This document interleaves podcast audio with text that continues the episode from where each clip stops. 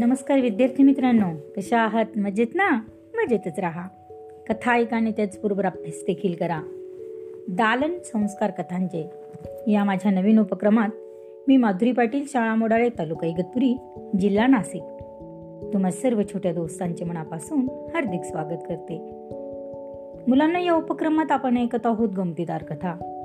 चला तर मग सुरू करूयात आजची गमतीदार कथा. कथेचे नाव आहे नाग झाला बेडकांचे वाहन. एक एक होता म्हातारा नाग भक्ष्य मिळवण्यासाठी धावपळ करण्याची आता त्याच्यात शक्ती राहिली नव्हती. तो विचार करत असे की आपल्याला आरामात भोजन मिळत राहावे असा काहीतरी उपाय शोधला पाहिजे. अखेरीस नागाला एक युक्ती सुचली. तो एका तलावापाशी जाऊन पोहोचला. त्या तलावात बरेच बेडूक राहत होते. म्हातारा नाग तोंड पाडून तेथे पडून राहिला. जणू काही तो खूप दुःखी आहे. असेच पाहणाऱ्याला वाटावे.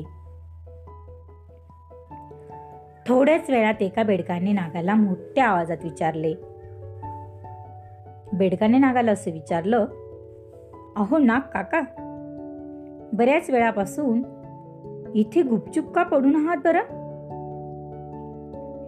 बघा मुलांना बेडकाने नाग काकाला काय विचारलं की बऱ्याच वेळापासून येथे गुपचूप का पडून आहात?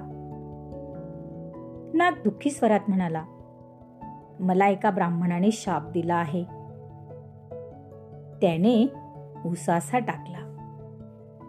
दरम्यान इतर काही बेडूक सुद्धा नागाचे बोलणे ऐकण्याकरता त्याच्यापासून काही अंतरावर जमा झाले होते.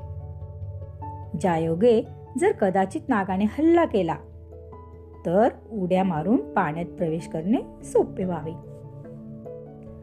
तो बेडूक नागाला म्हणाला पण काका जर आपण सविस्तर सांगितलं तर काही कळू शकेल.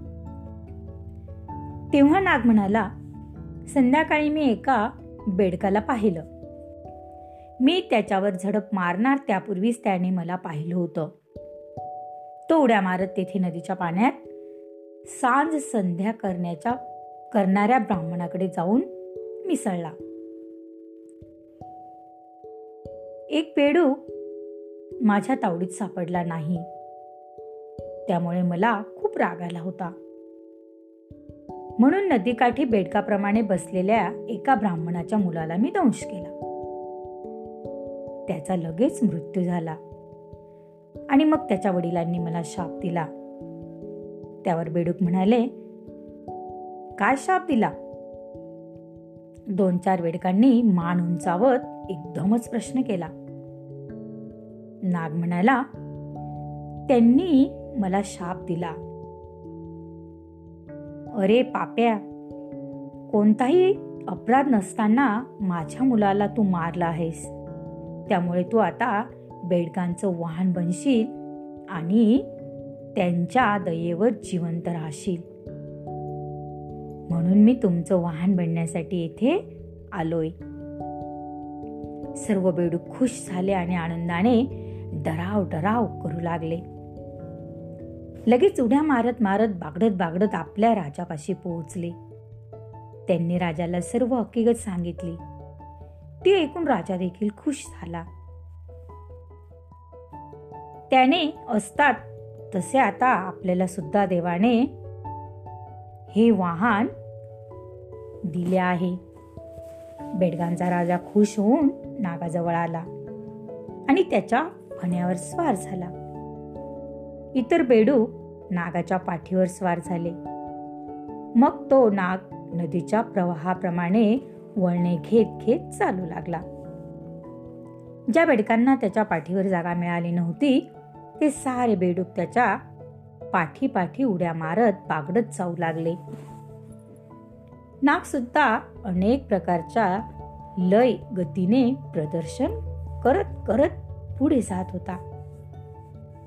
तेव्हा बेडकांचा राजा म्हणाला इतका आनंद तर हत्ती घोडे आणि रथाच्या प्रवासातही नाही. इतका आनंद नागराज तुम्ही आम्हाला देत आहात. अशा प्रकारे काही दिवस प्रवास चालू राहिला. त्यानंतर एके दिवशी नाग खूपच हळूहळू हळूहळू चालू लागला. बेडकांच्या राजाने विचारले काय रे? काय झालं?